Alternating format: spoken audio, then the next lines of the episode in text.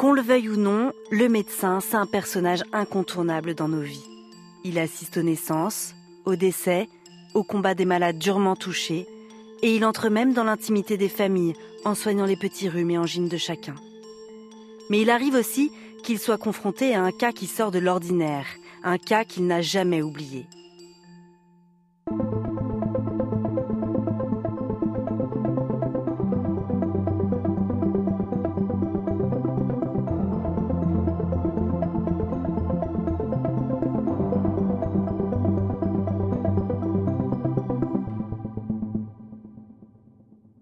Je suis Éléonore Merlin, journaliste à RTL, et vous écoutez Symptômes.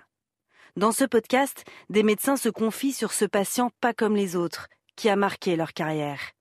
Cette fois-là, ils ont douté, ils ont mené une véritable enquête avec l'objectif de guérir et la peur de ne pas y arriver. Dans cet épisode, vous allez entendre le médecin Luc Perrineau. Il va nous raconter l'histoire d'une de ses patientes, âgée d'une trentaine d'années quand elle a franchi la porte de son cabinet.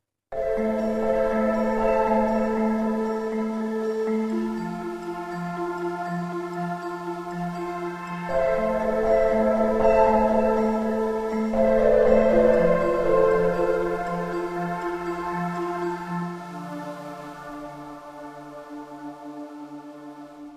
Je suis, comme tous les médecins nouvellement installés, généraliste, et comme tous les patients qui viennent dans mon cabinet, j'établis une fiche, et elle faisait partie de, de, ces patients, cette personne. Je l'ai vue donc pour la première fois, sans doute pour rien du tout, mais je lui ai établi sa fiche en mettant tous ses antécédents, comme on fait, enfin, classique, vous connaissez ça, euh, antécédents euh, familiaux, héréditaires, et son cas à elle avait quelque chose donc de, particulier, a quelque chose de particulier quand je lui remplis sa fiche, c'est qu'elle a ce qu'on appelle une aménorrhée primaire, donc elle a déjà vu beaucoup de médecins avant moi, et notamment des spécialistes. Aménorrhée, ça veut dire absence de règles, hein, absence totale de règles. Et quand on a une aménorrhée primaire, c'est différent d'une aménorrhée secondaire, comme son nom l'indique c'est une, femme qui n'a jamais eu une seule fois ses règles dans toute sa vie. Alors qu'on peut avoir une aménorrhée secondaire en cours de vie. Vous avez des femmes qui ont, dont les règles s'arrêtent à 30 ou 40 ans pour X raisons. Ben, les raisons les plus classiques, c'est bien sûr une grossesse ou une ménopause, mais il y a d'autres maladies, hein, d'autres maladies de l'ovaire où on a une aménorrhée secondaire et elle, son aménorrhée était primaire, donc elle n'avait jamais vu ses règles, jamais une seule fois.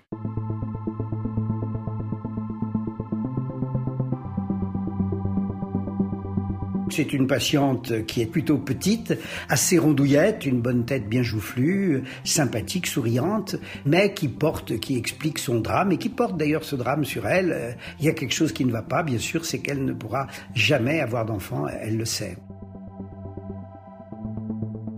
ça fait partie de sa vie. Dans une fiche patient, on note tout. Si elle avait eu, par exemple, un accident de voiture avec une fracture du crâne, même s'il n'y a aucune séquelle, on met sur la fiche euh, accident de voiture avec fracture du crâne sans séquelle. Point final. On inscrit tout ce qui est important dans la, ce qu'on appelle dans la biographie du patient, hein, dans son vécu.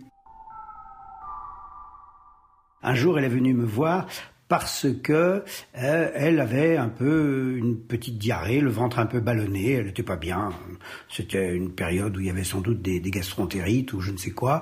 Je l'examine, je, je, je, ne me souviens, je pense que je l'ai même pas euh, palper l'abdomen, où je lui ai palpé très, très sommairement pour vérifier qu'il n'y a pas de, de, choses graves, de péritonite ou d'appendicite. Et donc, je, je, ne constate rien d'anormal. On se dit, bon, il y a quelque chose qui a été mal, mal digéré, ou c'est une douleur abdominale banale, un peu de stress, on pense à plein de choses.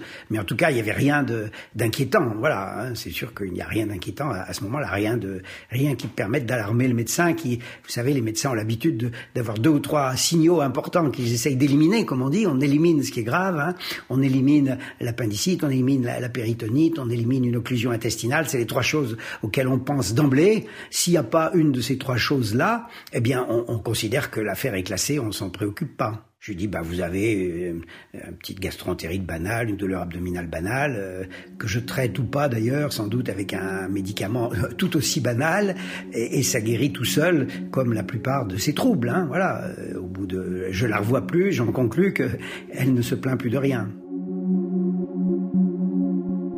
Le docteur Perrineau n'est pas inquiet. Il connaît bien cette patiente, il la suit depuis cinq ans déjà, et il sait qu'elle est plutôt en bonne santé.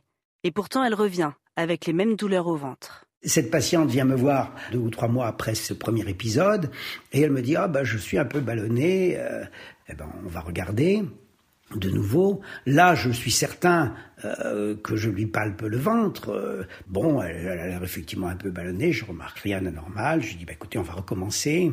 Mais je sens que quand même, elle est un peu plus inquiète. Je dis, on va recommencer, on, va faire un petit traitement. Puis si ça persiste, euh, ben, on, pourra éventuellement faire des analyses. Mais rien ne m'inquiète, encore une fois. Je considère son cas comme banal. Je me dis, elle est un peu stressée, elle a des douleurs abdominales, elle est un peu ballonnée, elle est un peu grosse. J'en profite pour lui dire, ce serait bien de maigrir un peu. Et ça se termine comme la première fois, j'allais dire, sans autre euh, inquiétude de ma part. Elle était peut-être, elle, un petit peu plus inquiète. C'est quand vous connaissez les gens, euh, tiens, je, me dis tiens c'est bizarre, elle, elle, me le dit pas comme d'habitude. Enfin bon, je ne m'en préoccupe pas. Puis je dis oui, c'est vrai qu'elle a toujours son, son, souci. Je pense, vous savez, on, on, on brode un peu, on imagine un peu. Elle vient me voir pour un problème intestinal pour la deuxième fois.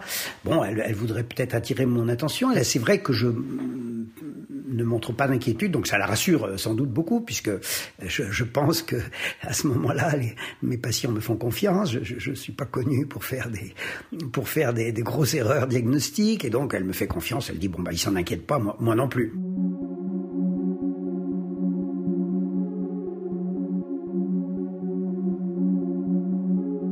Tout ce qui est intestinal, c'est presque le symptôme le plus difficile, la douleur abdominale. On va dire, pour dire le grand mot, douleur abdominale, c'est sans doute la question la plus difficile pour les, pour les médecins. Une douleur abdominale, ça peut venir ce qu'on appelle des, des colites chroniques, une, constipation chronique, une, euh, du stress, quelque chose qu'on a mangé qui est mal passé. Euh, il y a, énormément de, causes de douleur abdominale. Euh, c'est très fréquent et heureusement, heureusement, 95 fois sur 100, ce sont des, des choses tout à fait banal, sans, aucune gravité, heureusement. Quand je la vois pour la deuxième fois, je me dis tiens, à ce moment-là, les médecins ont une façon de procéder quand quelque chose n'a pas l'air grave. On a tous plus ou moins, je pense, la même façon de, procéder. On voit quelque chose qui nous paraît pas grave du tout, donc on met sur la fiche. La première fois, mais bon, euh, petite douleur abdominale sans, sans préciser rien banal. Si vous voyez euh, le patient pour la même plainte une deuxième fois, bah vous dites deuxième consultation pour le même motif, déjà, euh, ça veut dire qu'il faudra peut-être surveiller d'un peu plus près. S'il arrive effectivement trois, quatre consultations pour le même motif à 15 jours d'écart ou que les consultations se rapprochent, à ce moment-là, le médecin change de, de braquet, si j'ose dire, et il, il, commence à faire des, des examens complémentaires, hein, c'est-à-dire il va faire des, tous les tests qu'on peut faire dans les selles, voilà. Dépend aussi de la gravité de la plainte et puis du rapprochement des plaintes. Donc là, la deuxième fois, je ne m'inquiète pas plus que la première, mais quand même, bon, je mets deuxième fois. C'est donc un, un petit signal, on va dire. À ce moment-là, le docteur croit encore à une fausse alerte. Un peu de stress, des petits problèmes digestifs, rien de grave, pense-t-il. Mais deux mois plus tard, la patiente est encore dans son cabinet et toujours avec les mêmes plaintes. Alors là, cette fois, je la vois euh, encore deux mois après, après la deuxième fois. Elle vient me voir en me disant, mais docteur, ça va pas. Je suis vraiment très ballonné. Ah bah, je lui dis oui, là, vous avez l'air ballonné quand même. Et puis je lui dis, ça fait la troisième fois que vous venez pour ça. Je lui dis ce que je dois dire normalement. Je dis, bah, il faut qu'on prenne ça au sérieux. Et je lui dis, je vais vous examiner vraiment comme il faut, quoi. Maintenant, on va pas, on, ne prend plus ça à la légère. Je lui dis, on, va vraiment vous examiner comme il faut. Et je la vois debout. Et je dis, ah oui, là, franchement, soit vous avez trop grossi, soit vous êtes vraiment très ballonné ça, ça va pas du tout, je lui dis. Donc on, va vous examiner. Donc là, je la fais vraiment mettre en, petite tenue. Quand on fait un examen complet, on demande aux gens de se, dévêtir euh, pratiquement complètement. Donc, hein, je vais vous examiner. Elle s'allonge sur ma table d'examen, donc. Et là, les bras m'en tombent une première fois, ils vont, les bras vont me tomber plusieurs autres fois après, mais là ils m'en tombent une première fois, je la vois couchée sur le dos, et elle, son ventre ne, s'aplatit pas du tout, hein, il reste, il reste bombé. Ah, alors là, avant même de l'avoir touché, euh, j'ai dit ça va pas, ça, ça, peut être une occlusion intestinale, parce que un ventre bombé comme ça, je, je pense à une occlusion intestinale, ou alors des, des gaz tellement considérables que, que, y a, que de toute façon il y a un problème intestinal quelque part, puisque je suis toujours, moi, euh, branché intestin, hein, bien sûr, je suis branché intestin, comme on dit. Et en lui palpant le ventre, là, les bras me tombent une deuxième fois, donc. il me tombe une première fois quand je la vois, il me tombe une deuxième fois quand je lui palpe le ventre. Clairement, elle a une masse dans le ventre importante.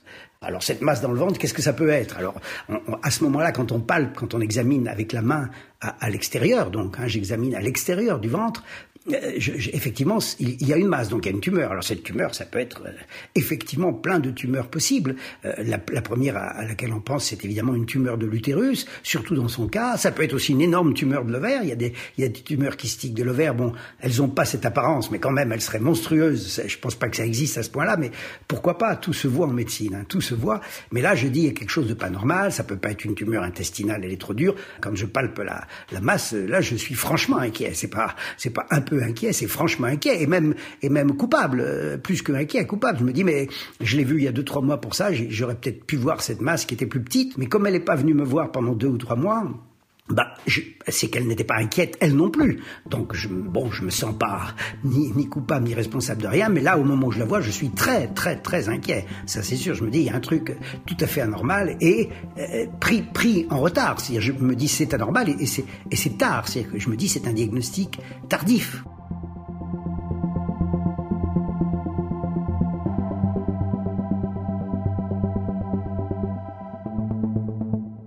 Cette masse lui fait penser à une tumeur imposante au niveau de l'utérus. On imagine alors les sueurs froides du docteur Perrino. Il décide de lui pratiquer un examen gynécologique en urgence. Et là, là, le diagnostic ne fait plus aucun doute possible. Là, j'ai pas un millième de doute sur le diagnostic. J'avais, euh, je suis déjà, j'ai accouché des patientes. Je, je, je connais la, gynécologie et l'obstétrique. C'est pour ça que, et là, je, je, fais le toucher vaginal et, et j'évalue, je vois que c'est une grossesse, donc euh, sans aucun doute possible. En tout cas, si c'est pas une grossesse, alors c'est une monstrueuse tumeur de, l'utérus. Sur l'utérus, il n'y a pas de doute que ça vienne de l'utérus. Mais je palpe cet utérus. Je, je sens bien que c'est un utérus qui correspond au minimum, je dis bien au minimum, à six mois de grossesse, au minimum, et j'ai pratiquement, on va dire, ma certitude diagnostique à, à 99,9%, mais il me reste le, petit un millième de doute qui, qui vient de, des grands professeurs qui, avant elle, ont dit que c'était pas possible d'avoir une grossesse.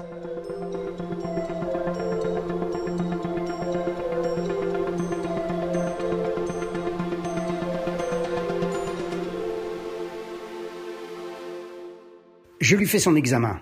Je n'ai plus le moindre doute, puisque avec mon stéthoscope, j'écoute les bruits du cœur du bébé. On les entend parfaitement. Et je fais ce que je fais avec toutes mes patientes. Je lui fais écouter les bruits du cœur, du bébé. Et donc, je me rappelle même que elle n'arrive pas à le croire tout à fait parce que elle peut penser que c'est ces bruits du cœur à elle. Et je dis non, les bruits du cœur du bébé sont très rapides. Hein, ils sont à 140 par minute. Et donc, à ce moment-là, je, me rappelle, d'ailleurs, c'est très amusant, l'histoire est amusante parce que quand je lui fais cet examen, je lui dis avec un aplomb et une certitude, je dis, écoutez, madame, vous êtes enceinte. Vous êtes enceinte. Et vous n'êtes pas seulement enceinte, vous êtes enceinte au moins de six mois. Et je lui dis, mais c'est incroyable que vous en soyez pas rendu compte. Je lui dis, c'est une grossesse que vous avez. Et là, elle me regarde, elle dit, docteur, mais c'est pas possible. Arrêtez de vous moquer de moi. C'est pas possible. Vous savez bien que c'est pas possible. Ne vous moquez pas de moi. Mais je sens que sa conviction faiblit. Mais, je lui dis, écoutez, alors si c'est pas une grossesse, soit je suis vraiment euh, un incapable, soit alors c'est c'est quelque chose que qu'aucun médecin n'a vu avant moi et, que, et qui est impossible. C'est impossible pour moi. C'est une grossesse. J'ai ma certitude à moi. Hein, là, elle, ne fait plus de doute la mienne. Et donc j'essaye de la lui transmettre pour voir à quel moment elle va faiblir. Mais je lui dis mais vous vous en rendez pas compte? Mais docteur, mais comment je peux me rendre compte? Moi, je sais pas ce que c'est une grossesse. Je sais pas ce que c'est de plus avoir ses règles. Quand on, euh, tout à fait intelligemment, elle me répond les, les femmes, elles savent qu'elles sont enceintes quand elles voient que leurs règles disparaissent. Elle, elle peut pas avoir vu que ses règles disparaissaient, euh, puisque puisqu'elle n'en avait jamais eu.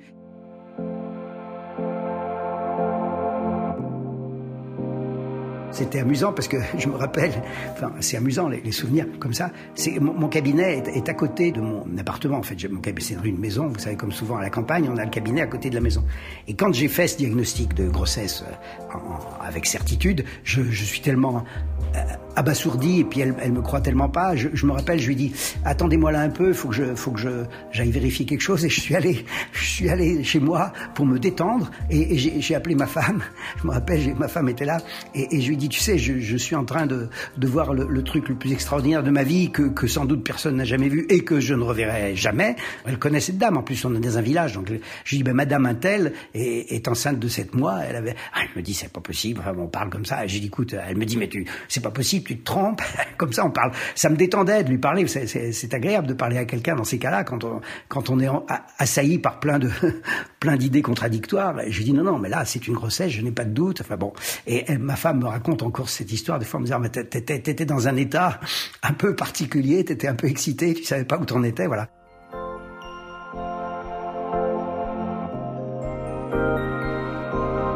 Le docteur a laissé sa patiente seule un petit moment. Le temps pour elle, mais aussi pour lui, de digérer cette nouvelle complètement inattendue. Alors qu'elle avait toujours cru ne jamais pouvoir tomber enceinte, sa patiente doit maintenant se préparer à devenir maman en deux mois seulement. Je lui dis, Madame, écoutez, euh, je ne vais pas essayer de vous convaincre. On va faire les choses comme on doit les faire dans ce cas-là. Hein. Là, le protocole est simple. Je lui dis, on va faire faire une échographie, on va voir le, votre utérus, on va voir le bébé, on va tout voir très bien. Et j'imagine, j'évalue à six mois, mais euh, j'ose pas dire plus, mais je, je pense plutôt plus euh, que, que moins. C'est dur de lire sur le visage. Là, on sort de, on sort de la clinique traditionnelle, j'allais dire, et, et, je sens qu'elle est, elle est complètement euh, un peu ailleurs. Elle est soit dans un rêve, soit dans un cauchemar. Enfin, elle, elle, elle, elle, sait plus quoi penser, mais, mais elle me fait une immense confiance. Et d'ailleurs, je lui dis moi-même, je lui dis pour, pour pouvoir mériter cette confiance, je lui dis moi-même, vous savez, quand je vous ai vu il y a trois mois que vous aviez ça, j'ai mal fait mon travail. Je, je m'accuse moi-même d'avoir mal fait son travail. Je dis j'aurais dû vous regarder bien mieux. J'aurais dû vous faire un examen gynécologique et j'aurais vu déjà à ce moment-là que vous étiez enceinte. Je l'aurais vu euh, quand vous avez une grossesse de quatre mois, ça se voit très facilement aussi. Donc je lui ai dit, voyez, c'est de ma faute. Je vous ai pas regardé. C'est-à-dire, en même temps, je m'accuse devant elle. Donc elle, elle me fait d'autant plus confiance. J'allais dire que qu'elle voit que bah, je, je, je, je, suis à fond dans, dans son dans son dossier. Et donc je sens que euh, effectivement, euh, elle commence à, douter et en se disant, mais le docteur a, peut-être raison.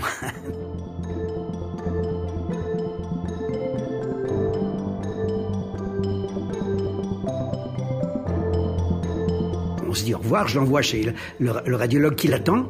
Et sur le chemin de 10 kilomètres entre le village et la ville, elle appelle son mari, donc, euh, en sortant, je sais pas comment elle fait, et donc elle appelle son mari, elle a dû lui dire, bah, Perrino me dit que je suis enceinte de, six mois, hein, et, et, son mari, il y croit encore moins que, que nous tous, hein, et il m'appelle, il me dit, docteur, mais pourquoi vous dites des choses comme ça? Vous vous rendez compte? Alors, il me dit, docteur, mais je vais vous casser la figure si c'est pas vrai. Là, vraiment, ça, je me rappelle de ça, ça m'avait amusé. Et je lui dis, écoutez, il n'y a pas de problème.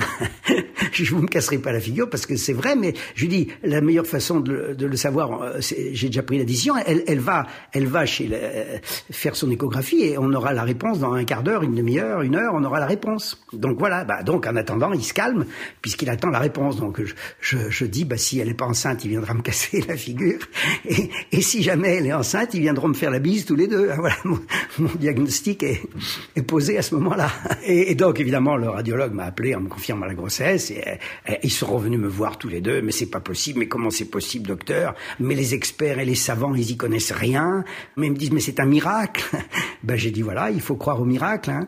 Il faut jamais dire jamais, jamais dire toujours. Voilà. Ben j'ai dit, c'était pas jamais. J'ai dit, euh, voilà, vous, vous allez avoir un, un, bébé. Donc on sait que c'est une fille. Hein. Je leur dis, vous allez avoir, on sait tout. Hein. Là, on est à deux mois de l'accouchement, donc on sait tout. Hein. Une bonne fille, en bonne position, sans problème de placenta, sans problème de rien. Et je leur dis, non seulement vous allez avoir un, bébé, mais tout, tout se présente bien et, et vous aurez un bébé en bonne forme. Ils étaient trop estomaqués pour être joyeux, je crois.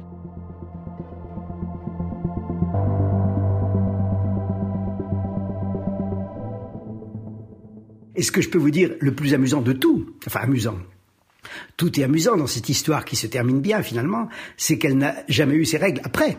C'est-à-dire qu'elle a eu une ovulation dans sa vie, une ovulation, qui a été suivie d'une grossesse, et cette ovulation n'a pas pu être suivie de règles, puisqu'il y a eu la grossesse à la place des règles. Elle a eu une ovulation, et pas deux, et cette ovulation a été, a été féconde. C'est assez inimaginable, hein, tout simplement, mais comme je redis, en médecine, il faut jamais dire jamais, ni, jamais dire toujours, quoi. Hein.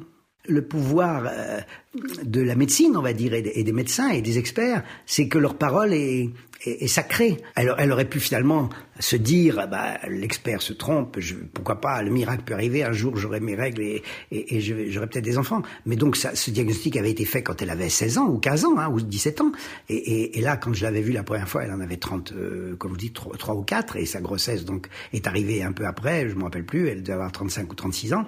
Et donc, elle était conditionnée et son mari était conditionné. Les deux étaient conditionnés au fait que la grossesse était une chose impossible et ça excuse en partie, alors moi ça m'excuse euh, qu'à moitié hein, de, ne pas de pas avoir fait le diagnostic assez tôt, mais eux ça les excuse complètement de ne pas avoir pensé à ça, même quand de toute évidence ou elle ou le mari aurait bien dû se rendre compte que le virus était, gros. Hein. Ce que j'ai fait à, six mois de grossesse, euh, à sept mois de grossesse, j'aurais pu le faire quand elle avait quatre mois de grossesse, mais je ne l'ai pas fait parce que moi aussi j'étais conditionné finalement. Nous sommes conditionnés.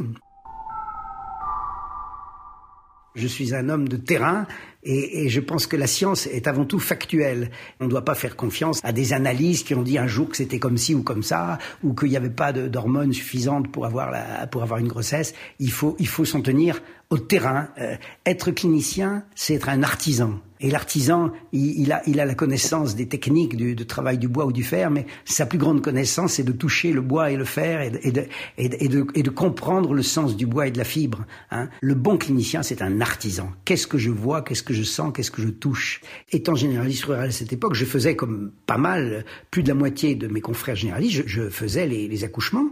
Euh, donc je suivais les grossesses jusqu'au terme, j'ai suivi sa grossesse jusqu'au bout, euh, son accouchement, euh, et, j'ai suivi le, bébé. Hein. Donc l'histoire n'étant pas d'aujourd'hui, le bébé a à son tour une fille. Voilà.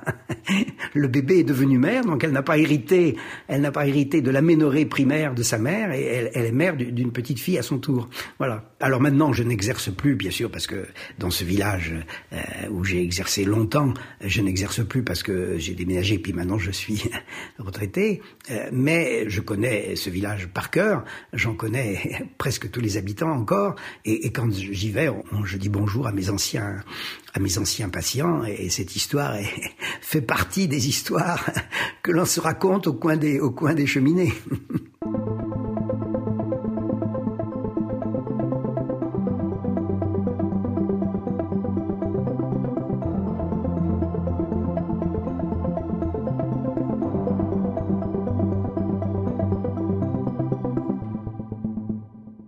Le docteur Perrineau en convient, il n'a aucune explication scientifique à apporter à cette histoire. La ménorrhée primaire de sa patiente n'avait pas de cause identifiée. En général, celle-ci est due à une malformation, une anomalie génétique ou une tumeur. Si ces causes-là sont guéries par la chirurgie ou les médicaments, alors les règles peuvent revenir. En France, on estime que la ménorrhée concerne 3 à 4% des adolescentes. Vous venez d'écouter le troisième épisode de Symptômes. Retrouvez ce podcast et bien d'autres encore sur les applications RTL et AudioNow et sur vos plateformes préférées.